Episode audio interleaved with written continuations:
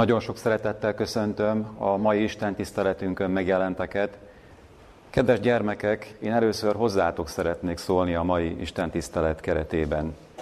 Biztos vagyok benne, hogy szeretitek a fákat, ezeket a növényeket, amik mindenütt szinte megélnek a világ minden részén. Létezik belőlük kicsi, nagy, vannak lombhullatók, vannak örökzöldek, vannak gyümölcstermőfák is. Biztos vagyok benne, hogy a ti kertetekben is vannak ilyen szép növények. A Bibliában is gyakran szerepelnek a fák, vajon hol tűnnek fel elő, először a Biblia alapjain, ahol arról olvasunk, hogy már vannak fák. Ha kinyitjuk a Bibliát, a Biblia első lapján már találkozunk a fákkal, azt látjuk, hogy a Jóisten a teremtés harmadik napján megteremtette a fákat, gyümölcsfákat említ a Bibliánk, és ha tovább lapozunk, például azt látjuk, hogy az édenkert is különleges fákból állt, azt írja a Biblia, hogy mindenféle fát ültetett a Jóisten, sőt, két különleges fát is telepített az édenkertbe, nem tudom, eszetekbe jut, hogy melyek voltak ezek. Az egyik a kert közepén volt. Ez a fa volt az élet fája. Tehát az élet fájának nevezi a Biblia ezt a fát. És volt még egy fa, ez is különleges fa volt a maga nemében, hisz ebből is csak egy volt ebben a kertben, talán biztos kitaláltátok, hogy melyik fára gondolok, ez a jó és gonosz tudásának fája volt. És ha tovább haladunk a Bibliában, azt látjuk, hogy sok-sok történetben gyakran megjelennek a fák. Például, ha az új szövetség felé haladunk, Jézus Gecsemáné kerti küzdelmének is fák voltak a tanúi, olajfák ebben a kertben. Most szeretnék felolvasni nektek egy nagyon rövid igét, ige szakaszt Jeremiás könyvéből, majd látni fogjátok, hogy itt is fákról van szó. Sőt, itt egy fáról van szó, különleges fáról, és a Jóisten itt tanítani akar nekünk valamit, valamit, amit a fáktól tanulhatunk meg. Tizen, Jeremiás proféta könyvének a 17. fejezetéből a 7.-8. verset olvasom. Tehát Jeremiás proféta 17. fejezet 7. és 8. verse következőképpen hangzik. Áldott az a férfi, aki az Úrban bízik, és akinek bizodalma az Úr. Mert olyanná lesz, mint a víz mellé ültetett fa, amely a folyó felé bocsátja gyökereit, és nem fél, ha hőség következik, és levele zöld marad, és száraz esztendőben nem retteg, sem a gyümölcsözéstől meg nem szűnik. Hát igen, szép növény lehet ez, ugye, ami hát biztos tapasztaltátok, hogy most is egy száraz időszakon vagyunk túl, reméljük, hogy ezen túl is vagyunk már, hisz mai nappal megérkezett az eső, legalábbis az ország egyik részében biztosan. De itt is azt látjuk, hogy ez egy olyan növény, olyan különleges fa, amit a folyó víz mellé ültettek. És ez a fa képes arra, hogy a folyó felé bocsátja a gyökereit, és nem fél, hogyha hőség következik, mert a levele így is zöld marad, a száraz esztendőben sem retteg, a gyümölcsözéstől meg nem szűnik. Folyamatosan gyümölcsöt terem ez a fa. Biztos láttatok már ilyen fákat. Itt nálunk a mi vidékünkön ugye a, a fák egyszerre hát hozzák meg a gyümölcsüket, és ezeket utána betakarítjuk. Mondjuk mediterrán vidéken, vagy más égövön vannak olyan fák, amik folyamatosan termik a gyümölcsüket, ide tartozik például a fügefa is, ami azért nálunk is egyre inkább megterem, hogy nem egyszerre érnek be a fügék, hanem folyamatosan lehet ezeket szedni a fügefáról. Milyen szép ez, hogy ez a fa a gyümölcsözéstől meg nem szűnik. És látjátok azt, hogy miért beszél erről a fáról itt a Jóisten? Mert azt mondja, hogy áldott az a férfi, aki az Úrban bízik, és akinek a bizodalma az Úr. Tehát mi ilyen emberek lehetünk. Az Isten azt szeretné, hogy ti is ilyen emberekké váljatok, ilyen felnőttekké váljatok, akik az Úrban bíznak, sőt, ezt a bizalmat már most gyermekkorban is gyakorolhatjátok. És azt mondja az ige, hogy olyanokká lehettek, mint a víz mellé ültetett fa, amely folyó felé bocsátja gyökereit. Milyen érdekes ez? Gondoljatok arra, hogy egy fának van egy látványos része. Hát melyik ez, amit láthatunk? Ugye ez a, a fának a törzse, a lomja, sőt a gyümölcse is, amikor megjelennek. Ez mindenki számára látható, ez egy látványos része a növénynek. No de mind múlik az, hogy ez a fa ilyen szép nagy koronát tud nevelni, sőt gyümölcsöket is tud hozni. Hát mindenki tudja. Ugye a gyökereknek a minőségén, a gyökereknek a kiterjedésén, és ugye a nagy sudárfák, ugye a, vannak ugye egész nagy fák, tölgyfák, vagy mamutfenyők is akár, nagyon mélyre kell, hogy eresszék a gyökerüket, hogy ezeket a szél vagy bármilyen más időjárási viszontagság hát ne tudja kidönteni vagy megrendíteni. És én is ezt szeretném a lelketekre kötni. Fel kell tenni magunknak a kérdést, hogy vannak-e gyökereink, nekünk mik a gyökereink, amitket mi is a víz mellé tudunk, víz felé tudunk bocsátani. Hát én azt gondolom, kedves gyerekek, hogy ez tulajdonképpen a, a hit, a bizalom, és egészen leegyszerűsítve így mondhatnám nektek még konkrétabban, hogy az imádság, amikor imádkoztok, az Istenhez fordultok, ez olyan, mintha mi is a gyökereinket a víz felé bocsátanánk, és az Istentől erőt merítenénk. A fának is szüksége van, vízre szüksége van, ásványosokra, sokféle tápanyagra. Mi is az imádságon keresztül kaphatjuk meg ezeket, hogy szép sudár fák lehessünk, hogy növekedjünk. Én ezt kívánom nektek, és kívánom, hogy maradjon meg ez az emlékezetetekbe, amikor szép fákat látok kint a természetbe járta, járva, hogy nektek is, sőt minnyájunknak is, a felnőtteknek is ilyen fákká kell válniuk. Köszönöm a figyelmeteket. Kedves gyülekezet, én a mai alkalommal olyan témát választottam, amitnek a címét így tudnám megfogalmazni, hogy az együttműködés és az összefogás szükségességéről, vagy áldásairól.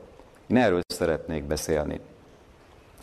Nem annyira alapigeként, mint inkább eh, bevezető igeként a korintusi első levél harmadik fejezetének a kilencedik versét szeretném felolvasni. Tehát a korintusi első levél harmadik fejezet kilencedik versét, ami a következőképpen hangzik,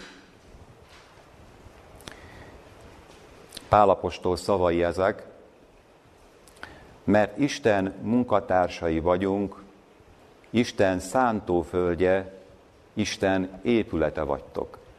Nagyon rövid ige. Mert Isten munkatársai vagyunk, Isten szántóföldje, Isten épülete vagytok.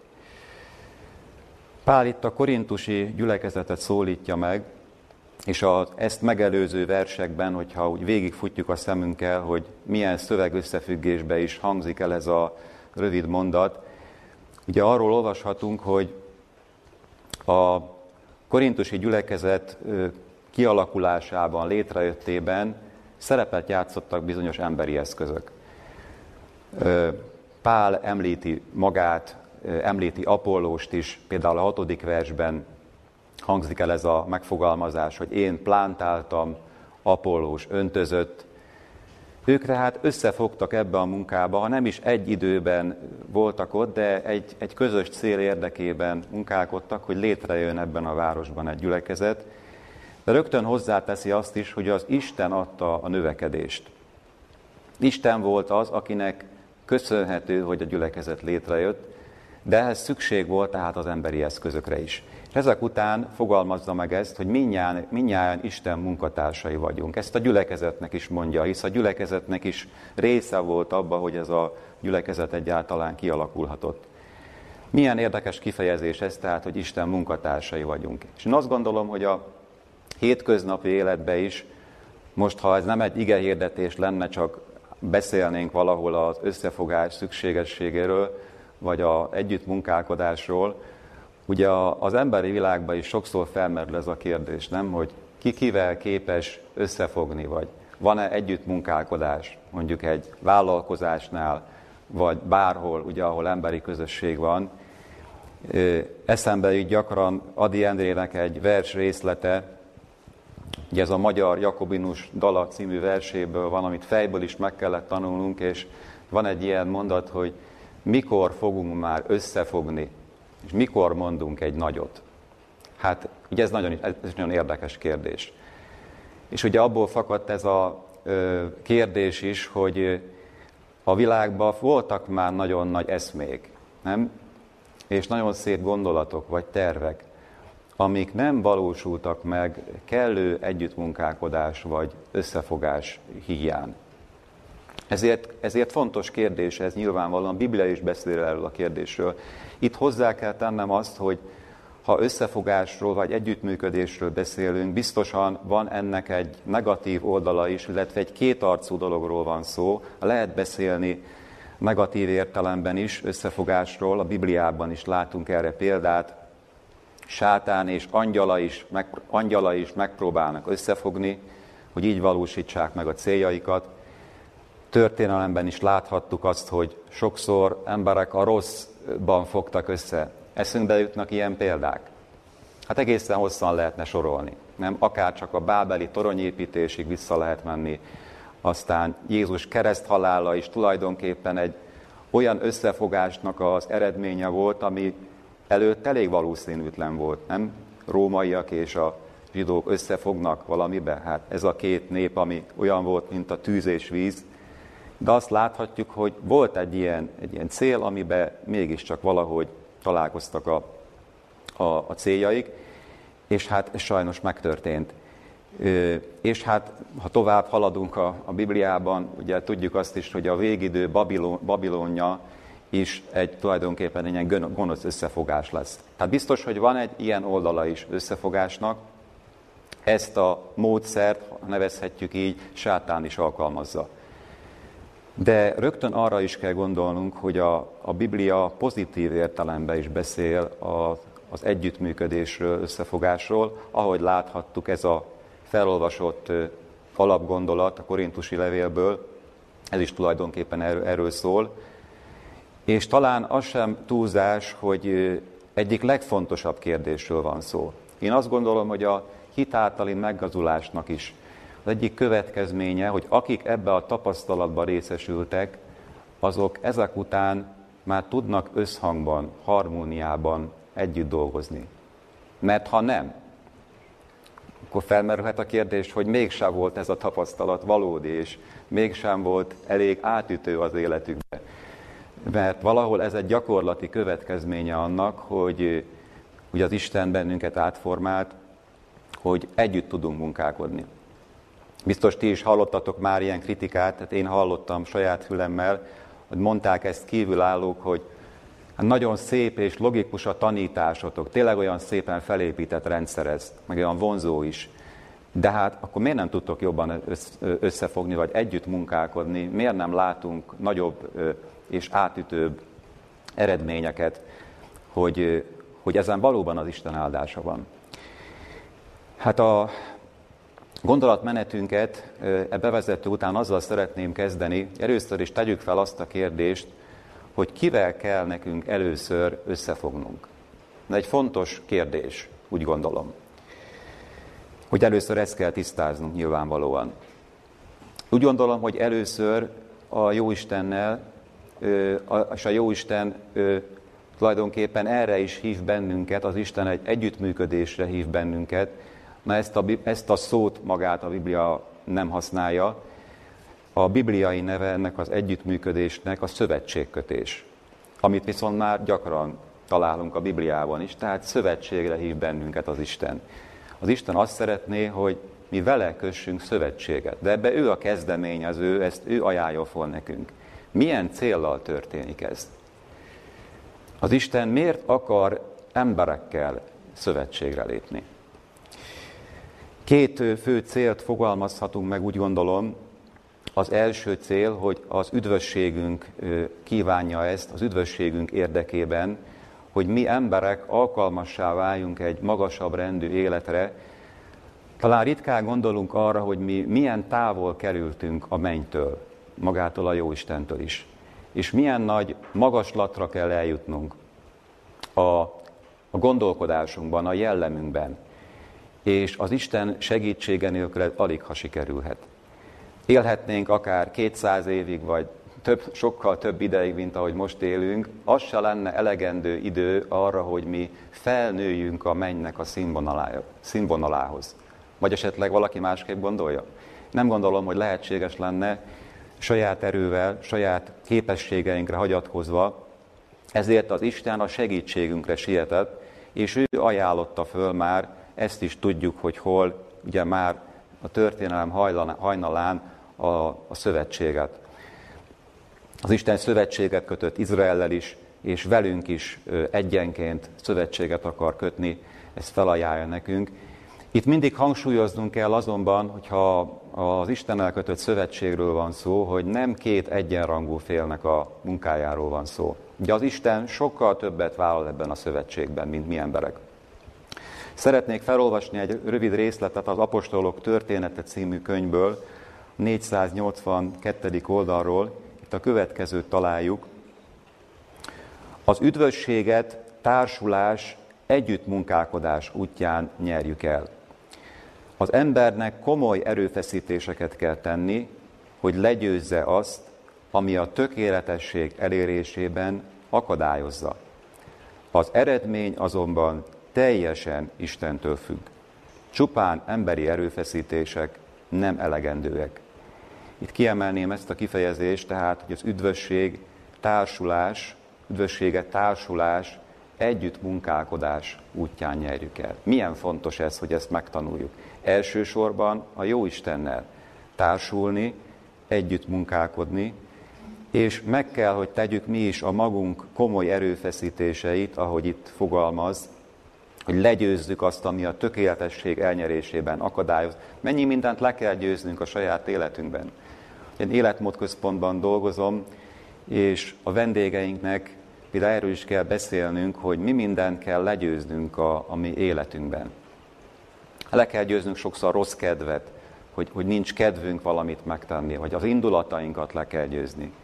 De néha a testi vágyainkat, az étvágyunkat, a rossz szokásainkat. Tehát ez, ehhez komoly erőfeszítések kellenek. No de elegendőek a komoly erőfeszítések önmagukban? Nyilvánvaló, hogy nem. A Jóisten adja a maga részét, az ő erejét, a Szentlélek támogatását ehhez, az eredmény azonban teljesen Istentől függ, csupán emberi erőfeszítések nem elegendőek. Ezt nagyon szeretném aláhúzni. Tehát az egyik cél a mi üdvösségünk. A másik cél az Isten művének a befejezése, az Isten földi művének a befejezése, az Isten ezért is szövetséget akar velünk kötni, bele akar bennünket kapcsolni ebbe a munkába, amit ő indított el, hogy ott Isten munkatársai lehessünk. Emlékeztek rá, ugye az alapgondolatban is ez volt, hogy Isten munkatársai vagyunk, Isten szántóföldje vagyunk, Isten épülete vagyunk. Az Isten ezt szeretné. Érdemes ezt a kifejezést tovább gondolni, nagyon megragadott ez, hogy Isten munkatársai, hogy ennek milyen mélységei vannak. Kicsit gondoljunk bele ebbe. Mi Isten munkatársai lehetünk. Milyen nagy dolog az, hogy mi Istennel együtt dolgozhatunk. Nem tudom, hogy fellelkesíte, vagy felvillanyozza bennünket az ebben rejlő lehetőség. Minnyán Isten munkatársai lehetünk. Gondoljunk arra, hogy Jézus is amikor a földre jött, és elkezdte az ő szolgálatát, akkor egyedül vágott neki ennek a nagy feladatnak? Megtehette volna, én úgy gondolom, Jézusnak biztos, hogy megvolt minden képesség, adottsága ahhoz, hogy nagy dolgokat tegyen ezen a földön, és akár egyedül is elvégezhette volna azt a munkát, aminek az eredménye az lett, hogy, ugye, hogy ennyi ember megismerte az evangéliumot ami aztán beletorkolott ugye a, a, az ős egyháznak a létrejöttébe. Tehát Jézus ezt egyedül is elvégezhette volna. Vagy ki tudja, milyen segítséget igénybe lehetett volna, hogyha kérte volna. De ehelyett Jézus mit tett? Tanítványi közösségeket hozott létre. Azt is tudjuk, hogy nem csak egyet, nyilván ezek közül a legismertebb a 12 főből álló kis tanítványi közösség volt, de létezett ezen kívül más tanítványi kör is. Ugye tudjuk, ott volt a 70 tanítvány, akiről olvasunk a Bibliában. Aztán voltak Jézusnak női tanítványa is, és más titkos követői is voltak. Tehát Jézus ezt fontosnak tartotta, hogy együtt munkálkodjon emberekkel, ezt már ott is kifejezte, és ez azóta is ugyanilyen fontos, hogy mi együtt munkálkodjunk.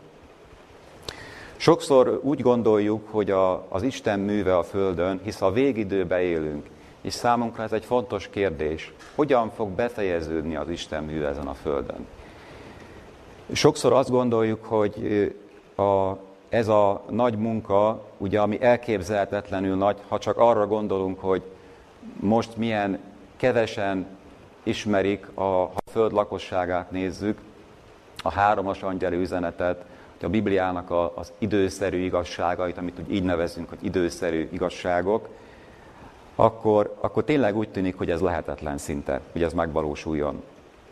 És nagy a kísértés ilyenkor bennünk, hogy arra gondoljunk, hogy itt valami csodának kell történnie, hogy egy varázsütéssel majd az Isten befejezi az ő művét. És ugye itt szoktunk beszélni a Szentlélek kiárasztásáról, hogy hát ez majd biztosan segíteni fog abba, hogy a munkát elvégezzük. És ez biztosan igaz is, hogy szükség lesz a lélek esőjére, a Szentléleknek a különleges munkájára. Nem? Tehát ez egyértelmű. De mit gondoltok, hogyha mi előtte nem dolgozunk Isten munkatársaiként? Szántóföldeket létrehozva, a, a magot vetve, öntözve, megtéve mindent, ami, amit mi megtehetünk, mit tud elvégezni majd a késői eső? Azt gondolom, hogy nem sokat. És engedjétek meg, hogy felolvassak itt egy részletet a Nagy Küzdelem című könyvből, az utolsó figyelmeztetés című fejezet legvégén találhatjuk ezt a érdekes részletet. Mindjárt látni fogjuk azt, hogy miért olvasom fel. Így hangzik ez a néhány mondat, az üzenet nem annyira érveléssel, ugye a Szentlélek kiárasztásának az idejéről szól már, az üzenet nem annyira érveléssel, mint Isten lelkének mélységes meggyőzése folytán fog terjedni. Az érvek korábban már elhangzottak, a magvetés megtörtént, és most a mag ki fog kelni és termést hoz. A misszió munkások által elterjesztett irodalom megteszi a hatását. Ezt a részletet sokszor ugye azért szoktuk felolvasni, hogy, hogy bemutassuk azzal, hogy, a, hogy itt tényleg az Isten lelke milyen nagy munkát fog majd elvégezni, és ez is fontos, de én most inkább arra tenném a hangsúlyt, amire talán ritkábban kerül hangsúly, hogy itt azért volt egy megelőző munka is, nem tudom, megfigyeltétek, hogy mi volt ez, ami pontosan a Szentlélek kiárasztás előtt történt meg. Az, hogy voltak érvek, amik korábban már elhangzottak. Ezt valakiknek el kellett mondaniuk, nem? És hát meg kellett, hogy találják azokat az embereket, akik erre nyitottak voltak. Tehát ilyen téren is itt volt valamilyen munka, ami ezt megelőzte, hogy az érvek elhangzottak. Magvetésről beszél, magvetés megtörtént. Említi konkrétan a missziómunkások által elterjesztett, elterjesztett irodalmat. Tehát irodalom, ez egy konkrét munkaterület, ugye, amit addigra elvégeztek.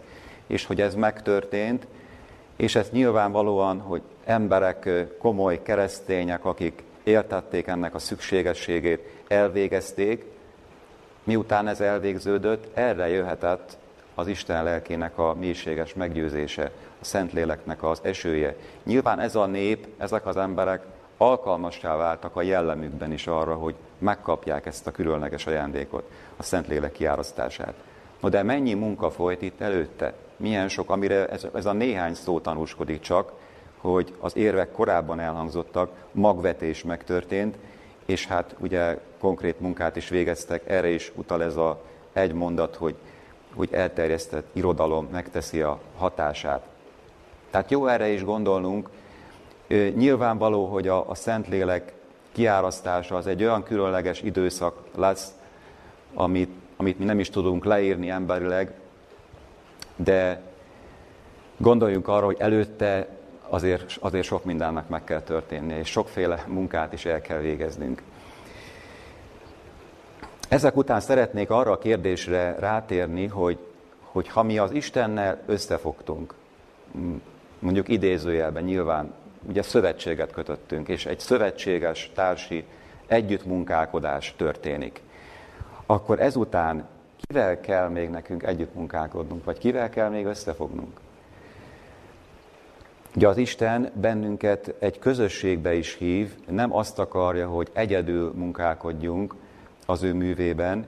Az Isten egy emberi közösséget is létrehoz, hívők közösségét, és rájuk munkát bíz, amit együtt kell elvégezniük. És nyilván az se egy, egy utolsó szempont, hogy ezt milyen lelkülettel, nyilván jó lelkülettel, egyetértésben, harmóniában kell elvégezniük. Néha úgy véljük, és hadd mondjam el azt, hogy néha engem is megkísért ez a gondolat, hogy lehet, hogy egyedül könnyebb lenne. Miért? És sokaktól hallottam már ezt, hogy hát ha én egyedül valamit eltervezek, akkor, akkor nagyobb az esélye, hogy megvalósuljon. Nem kell másokkal egyeztetni, nem kell annyi emberhez alkalmazkodni. Sokszor ugye viták vannak, azokat is el lehetne kerülni, és hát vannak, akik ezt meg is teszik. Biztos ti is tapasztaltátok. Vannak, akik a magán kereszténységet választják, ugye így szoktuk mondani, vagy egyedül munkálkodnak, hát úgy gondolják, hogy eredményesebbek lehetnek.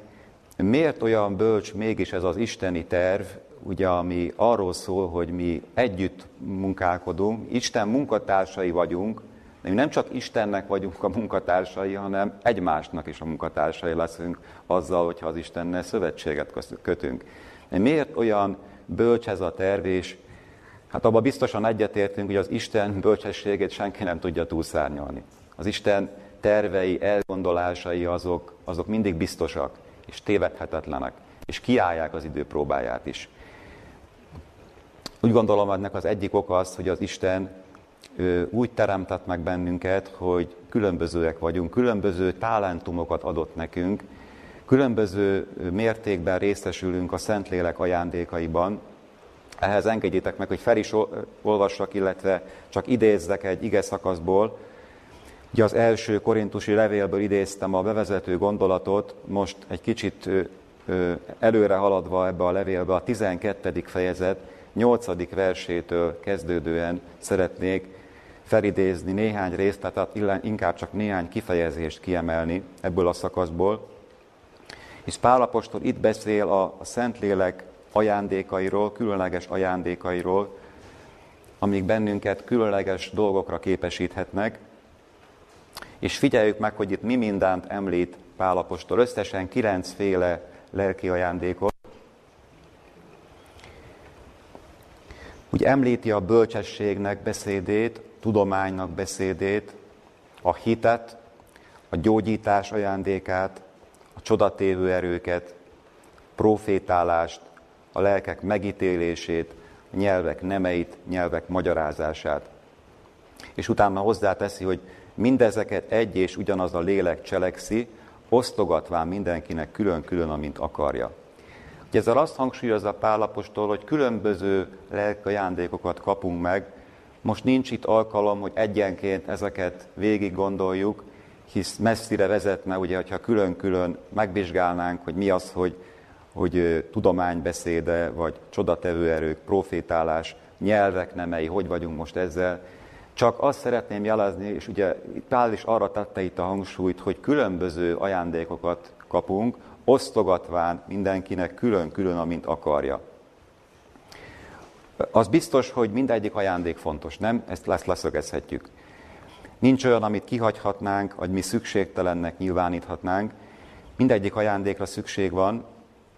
Azt írja a Krisztus példázatai című könyv, ehhez a gondolathoz kapcsolódva, hogy nem mindenki kapja meg ugyanazt az ajándékot, de a Mester megígérte, hogy minden egyes szolgája megkapja a lélek valamelyik ajándékát. Nagy ígéret ez? Próbálják meg ezt is elhinni, hogy ez tényleg igaz. Hogy az Isten megígérte azt, hogy mindenki kap valamilyen ajándékot. Nem kapjuk meg az összeset. De a Mester megígérte, minden egyes szolgája megkapja a lélek valamelyik ajándékát. Tehát senki nem marad közülünk a lélek valamelyik ajándéka nélkül. De azt is hozzá kell tennem, olyan megint csak nem lesz, hogy mindenki megkapja az összeset, vagy bárki közülünk az összes ajándékkal rendelkezne. És a Krisztus példázatai című könyv beszél a talentumokról egy másik értelemben is. Nagyon érdekes, ha fellapozzuk a talentumok példázatáról szóló fejezetet ebben a könyvben, tehát a Krisztus példázatai című könyvből. Itt azt írja szerző, hogy vannak még olyan talentumok is, amiket így nevezhetünk, hogy természetes fizikai és lelki képességek. Ezek különböznek a lélek különleges ajándékai, ajándékaitól. Ezek olyan képességek, ugye, amiket vagy örököltünk, kár a szüleinktől, vagy pedig megszereztük őket mondjuk tanulással. Elhatároztuk, hogy valamit szeretnénk megtanulni, valamilyen képességet kifejleszteni. Ezért erőfeszítéseket tettünk. A szerző konkrétan említ példákat is erre, az értelmi képességek, a beszéd, ilyen a befolyás, ilyen az idő, az egészség, az erő, a pénz, talán sokak számára ismert ez a felsorolás, ugye szoktunk erre hivatkozni, ezek a, a, a legfontosabb talentumok. Itt is igaz az, hogy mindenki más és mást kap, más arányban is kapjuk ezeket. Nagyon érdekes még megfigyelni azt, szintén itt a Korintusi első levél 12. fejezetében, ahol tehát a Szentlélek ajándékairól van szó, ha tovább haladunk ebben a fejezetben, hogy Pál a test hasonlatát használja. 13. versben ugye egy okfejtés részeként mondja el ezt, hogy egy testé kereszteltettünk meg.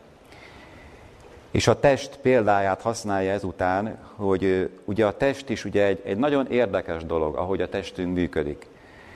Gondoljatok arra, és hát ez mindenki számára nyilvánvaló, hisz mi milyen testbe élünk, és hát valamennyire ismerjük nyilván a saját testünket, és Pál ilyen érveket hoz, a láb, ott van például a láb, vagy a fül, nagyon különböző szervek. Nem léphetnek ki a testből, nem létezhetnek a test nélkül. Vagy ott van a szemnek, a, vagy a hallásnak a példája, a fül. És itt elmondja Pál azt, hogy egyik érzékszer sem, a szem vagy a fül, no, nagyon fontosak.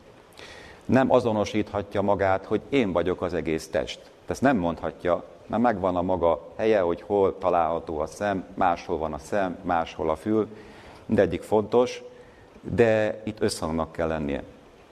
És nem mondhatja a szem a kéznek, vagy a fej a lábnak, hogy nem kelletek. És ezt teszi még hozzá itt Pálapostól 22. versben, hogy sőt inkább, amelyek a test legerőtlenebb tagjának látszanak, azok igen szükségesek.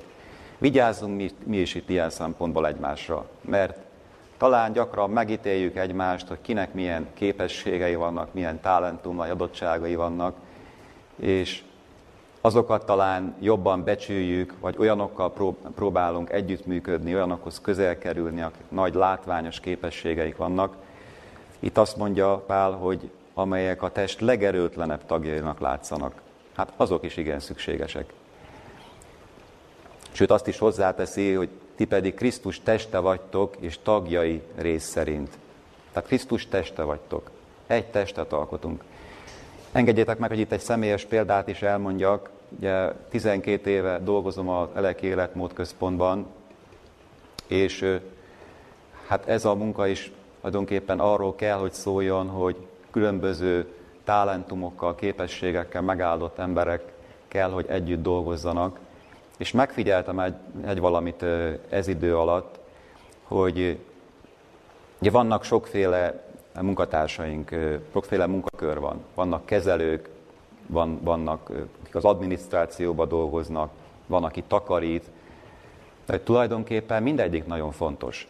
És hogyha valaki nincs a helyén, vagy nem végzi el a munkáját, az olyan zavart okoz a rendszerbe, amit mindenki érez.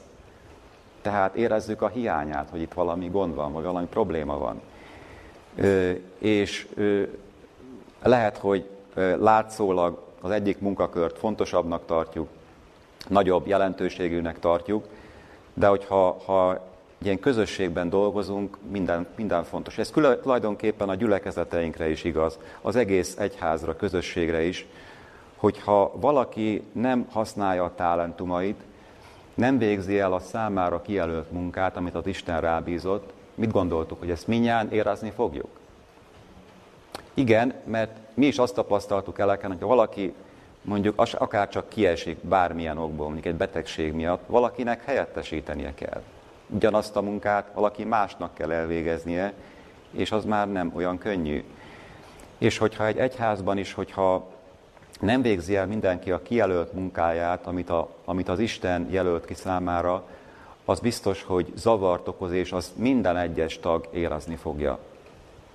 És azt is hozzá kell tennem sokszor helyettesíteni se tudjuk egymást, mert lehet, hogy valaki azt mondja, én nem tudok egy igehirdetőt helyettesíteni, vagy lehet, hogy adminisztráció sem erős oldalam, de hát valakinek mégis el kell végezni azt a munkát is, ugye, amit valaki nem végez el.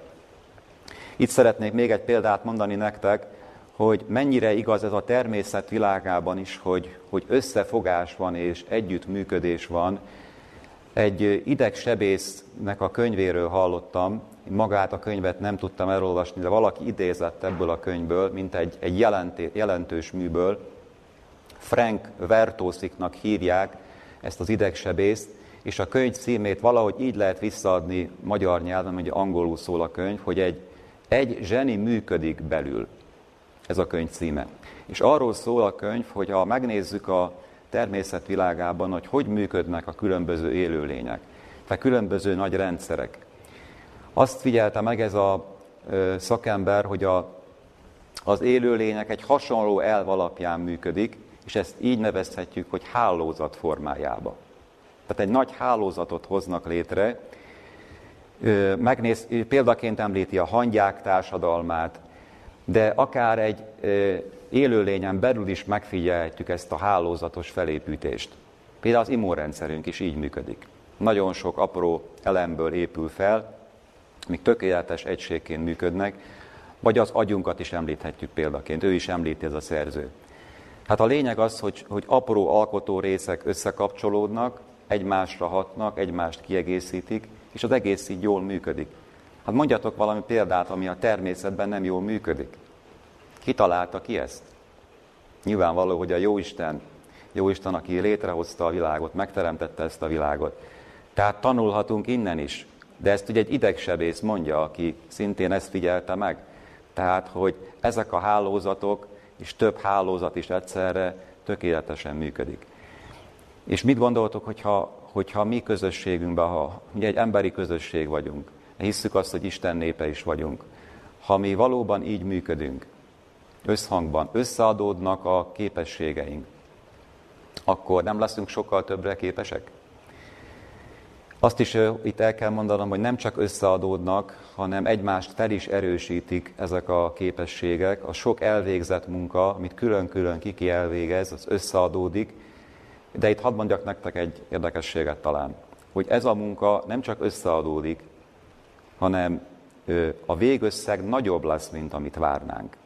Ellen White-nak van egy ilyen kifejezése, hogy amikor mi vele együtt munkálkodunk, és persze együtt is munkálkodunk, akkor mi az összeadás elve szerint munkálkodhatunk. Hát összeadjuk azt, ami van. De az Isten a szorzás, a hatványozás elvét követi. Ez, ez egy olyan kifejezés, ami többször előfordul, több helyen is hangsúlyozza ezt Ellen Milyen érdekes, és mit jelent ez?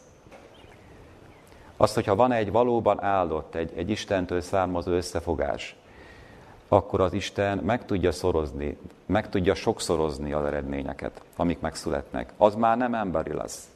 A világban, ugye egy vállalkozásban, az emberek csak összefognak a saját érdekeiket nézve, ott csak az összeadás működhet jó esetben, nem? Egyre több lesz, vagy egyre több munkát végeznek el, de ha mi megtesszük a magunk részét, akkor az Isten hozzáteszi a maga részét, és hát mondhatjuk így is, hogy a hatványozás, a szorzásnak az elvelép életbe. Ez nagyon nagy lehetőség, úgy gondolom. És hogyha belegondolunk ebbe, itt valóban a, a, a, a, olyan távlatok nyílhatnak meg előttünk, amit el se tudunk képzelni. Hadd tegyem fel azt a kérdést is most már a befejezéshez közeledve még, hogy mi, mi, mi az, ami viszont gyengítheti azt, ezt a fajta összefogást, amiről itt a Biblia beszél. És azt is hozzá kell tennem kérdésként, hogy mi gyógyíthatja meg a, az összefogást, hogyha ez nem működik. Itt pár dolgot szeretnék említeni. Ugye az egyik, a első a bizalmatlanság, amikor egymásról mi rosszat gondolunk, vagy megítéljük egymást. Ez is gyakran előfordul az emberi világban. Emlékeztek rá, hogy, hogy Jézus, maga Jézus is intett, hogy, hogy mi ne ítélkezzünk. Tulajdonképpen bizalmatlanság nagyon könnyen kialakul. Hogyha emberek nem ismerik meg elég jól egymást, valami rosszat gondolunk egymásról, gyorsan ítélkezünk, egy-két benyomás alapján, és tulajdonképpen elzárkózunk valakitől, tehát bizalmatlanná válunk. Ehhez hasonló egy másik dolog az elidegenedés, hogy eltávolodunk egymástól, ezért is talán többet tehetnénk, hogy ne következzen be, hogy például milyen ritkán beszélgetünk, milyen sokat tehetnénk ez ellen, hogyha jobban törekednénk arra, hogy megismerjük egymást. A mai világban is láthatjátok, hogy ez mennyire gyakori jelenség. Az emberek elidegenednek egymástól. Ugye ebben nem segít az internet, a technika sajnos. Ez is egy, egy, egy általános jelenség. Emberek tehát elidegenednek egymástól. És ott vannak a viták is, sokszor apró dolgokon, vagy nem lényegi kérdéseken. Gyakran vettem részt megbeszéléseken, testvéri megbeszéléseken, ahol szép tervek születtek, és akkor valaki azt mondta, hogy én ezzel vagy azzal nem értek egyet, és ezért nem vagyok hajlandó együtt dolgozni veletek. De nem voltak nagy kérdések, csak inkább gyakorlati vagy apró kérdések. Ugye az emberi természetünk sokszor arra sarkal bennünket, hogy valaki nem ö, ért velem egyet ö, mondjuk egy apró kérdésben, vagy egy gyakorlati kérdésben, akkor rögtön ott van bennem esetleg a, a rossz érzés, vagy a vitaszellem, hát ez is gyengítheti az összefogást nyilvánvalóan. És hát egyéni érdekeknek az előtérbe helyezése, ez is megjelent az életünkben. Tulajdonképpen azt mondhatom minden esetre, hogy az én jön elő, az alázat hiányáról van szó, de hadd mondjam el azt is bátorításként, hogy a tanítványok körében is voltak problémák. Az őskeresztény időben nem voltak problémák. Itt is nyilván voltak, ezeket viszont le tudták győzni, meg tudták oldani, és végül a valódi egység kerekedett felül. Én is ezért kívánom azt magunknak, hogy, hogy ne különüljünk el egymástól, ne idegenedjünk el egymástól. Azt írja az egyik bizonyságtétel, ez a a válogatott bizonyságtételek második kötetéből származik, ott olvashatjuk a 373. oldaltól, található ez a részlet. Egymástól való elkülönülésünk Krisztustól való elkülönülést is jelent. Össze kell tartanunk. Ó, amikor, mintha Isten és az angyalok jelenlétében lettem volna. Milyen sokszor hallottam így szólni az angyal hangját. Tartsatok össze, tartsatok össze, tartsatok össze. Ne engedjétek, hogy sátán a testvérek közé vesse pokoli árnyékát. Tartsatok össze, az egységben erő van. Nyilvánvalóan azt is hozzá kell tennünk ehhez, hogy itt bizonyára nem elvtelen egységre buzdít bennünket Ellen White. Nem mondja azt, hogy mindenkivel fogjunk össze, és minden körülmények között. De akik azonos elveket vallanak, ugyanannak a testnek a részévé váltak, Ugye egy testé keresztelkedtek meg. Hát nekik nem kötelességük összefogni és együtt munkálkodni? Nyilvánvaló. Hogyan jött létre ez a valódi összefogás? Ezzel kapcsolatban még utoljára egy igét szeretnék olvasni, ami ezt nagyon szépen megfogalmazza, és talán az egész igehirdetésnek a mondani valóját összegzi ez a igevers, amit az Efézusi levél negyedik fejezetében találhatunk, a 15. verse, Efézusi levél 4. fejezet 15. verse következőképpen hangzik, hanem az igazságot követvén szeretetben mindenestől fogva növekedjünk abban, aki a fej a Krisztusban, akiből az egész test szép rendel egyberakatván és egybeszerkesztetvén, az ő segedelmének minden kapcsaival, minden egyes tagnak mértéke szerint való munkássággal teljesíti a testnek növekedését a maga fölépítésére szeretetben. Nagyon szép ige, ige szakasz. Ö, hogyan jöhet létre tehát ez a valódi együttmunkálkodás, valódi egység, amiről itt szó volt ebben az idézetben, hogy tényleg keresztények összetartanak, együtt munkálkodnak. Hát benne van ebben az igében az, hogy az igazságot követvén szeretetben. Nyilván valódi együttmunkálkodáshoz azonos eszmei alap is kell. Ezért mondja itt Pál, hogy igazságot követvén szeretetben. Ha mindjárt az igazságot követjük, akkor nyilván megvan ez a, ez a fajta eszmei alap, ami kell a közös munkálkodáshoz, de rögtön azt is hozzá kell tennem, hogy ez még elég önmagába. Itt van az igében a folytatás, hogy mindenestől fogva növekedjünk abban, aki a fej a Krisztusban. Ezért mondja itt, hogy nekünk Krisztushoz kell kapcsolódnunk elsősorban. Ugye ő a fej, benne kell növekednünk. Ha van kapcsolatunk a, fejjel, ugye Krisztussal, élő kapcsolatunk van, ha ez a kapcsolat növekszik, akkor ez egy második hát, feltétel is teljesül, hogy mi együtt tudjunk munkálkodni valóban. Mert hogyha ugyanahoz a fejhez kapcsolódunk, ugyanonnan kapjuk az irányítást, ugyanaz a lélek iklet bennünket, akkor nem fogunk egymás ellen munkálkodni, nyilvánvalóan nem, hisz a fej összeköt bennünket. És ott van még egy dolog ebben a szakaszban, nagyon szép a leírás, hogy akiből az egész test szép rendel egyberakotván, egybeszerkesztetvén, az ő segedelmének minden kapcsaival. Hát mik ezek a kapcsok, ugye, amik összekapcsolnak bennünket? Az ő segedelmének kapcsai. És ezt később fogalmazza meg még a szakasznak a végén, hogy minden egyes tagnak mértéke szerint való munkássága teljesíti a test növekedését a maga fölépítésére szeretetben. Ugye ez egy hosszú mondat, láthattuk, de itt van a lényeg, hogy szeretetben. Hóseás proféta használja ezt a kifejezést, hogy a szeretet köteléke, szeretet kötelékével, emberi kötelékkel vontalak benneteket. Ez egy emberi kötelék is, ugye, mert mi emberekkel, hogy gyakoroljuk a szeretetet egymás iránt is, de ez egy kötelék, ami összeköthet bennünket az ő segedelmének minden kapcsaival. Én azt kívánom, hogy a Jóisten segítsen meg bennünket abban, hogy ezt megtanuljuk, legelőször is az Istennel való együttmunkálkodást, mert nyilván ez mindennek az alapja, az igazságot követvén szeretetben, a fejjel való együttmunkálkodás, Krisztussal való együttmunkálkodást, de ebből az is fakad, hogy mi egymással is ezután együtt tudunk munkálkodni. És az Isten a szorzás, a hatványozás elve szerint fog munkálkodni majd. Így jönnek az eredmények. Ez nagy lehetőség. És zárásképpen még hadd említsem azt, hogy mi lesz ennek az együttmunkálkodásnak a haszna, az eredménye. Ezt így tudnám megfogalmazni két pontban, hogy egyrészt örömforrás lesz az életünkben.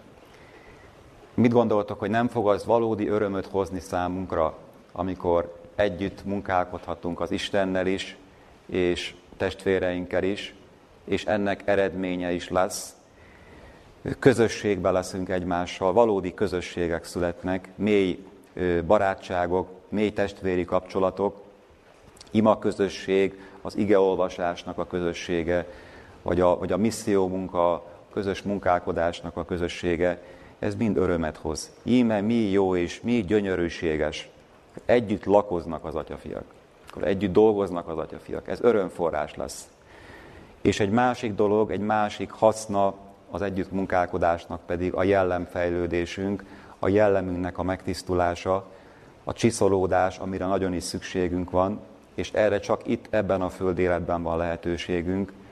Az Isten együtt akar velünk munkálkodni, és ha mi is együtt munkálkodunk vele, és egymással is, tulajdonképpen a jellemünk fog fejlődni, megtisztulni egyre inkább, Ez egy óriási lehetőség számunkra. Az Istennel kötött szövetség valóban elérheti a célját, hogy mi alkalmassá válunk a mennyei életre. És a munkánknak az eredménye pedig megmarad az örökké valóságra is. Én ezt kívánom minnyájunk számára, magam számára, ti számotokra is, hogy bárcsak ezt mi is megtapasztalhatnánk, hogy igen, az együttmunkálkodás, a valódi Istentől származó, Istentől ihletett összefogás, az már ebbe a föld, föld életbe is egy örömforrásunk lesz, de alkalmassá tesz bennünket. A jó Isten ezeken keresztül alkalmassá tesz bennünket az örök életre. Ezt kívánom, hogy ez megvalósuljon. Amen. Imádkozzunk. Jó Istenünk, mennyei atyánk, köszönjük, hogy hozzád jöhetünk, és köszönjük, hogy Te megalkottad ezt a bölcs tervet, amit alig értünk még, mi emberek, hogy Te munkatársként hívsz el bennünket, hogy mi a Te munkatársai lehetünk. Segíts Istenünk, hogy gondolkozzunk ezen, és hogy mélyebben megértsük ennek a jelentőségét. Köszönjük Istenünk azt, hogy Te szövetséget ajánlottál fel nekünk, hisz láttad a mi elesettségünket, gyengeségünket, hogy bennünket felemelj, és bennünket visszavezess a Te országodba. Köszönjük ezt a kimondhatatlan segítséget, köszönjük Jézus áldozatát, és mindazt, amit Te végezhetsz el ebben az együttmunkálkodásban. És köszönjük Istenünk azt is, hogy Te bennünket testvérekként, egy közösség tagjaiként is elhívsz, hogy együtt munkálkodjunk. És köszönjük a nagy ígéretet, hogyha mi a legjobb képesség szerint megtesszük a magunk részét, és a te ajándékaidat, a Szentlélek ajándékaidat felhasználva, akkor te hatványozás elve szerint munkálkodsz, megsokszorozod a mi szerény képességeinket, és valóban olyan eredmények születhetnek, amik egyértelműen mutatják majd, hogy Te itt vagy közöttünk. Segíts Istenünk, hogy félre tudjuk tenni mindazt, ami ezt a közös munkát, ami ezt a, a együttmunkálkodást akadályozhatja a mi életünkben. Ad, hogy valóban minnyáján, ami testként tudjunk összekapcsolódni, és minnyáján a fejhez kapcsolódva, Krisztushoz kapcsolódva tudjunk összhangban munkálkodni. Köszönjük Istenünk, hogy Te segítesz ebben nekünk, és a Te erőddel támogatsz bennünket. Jézus nevében. Amen.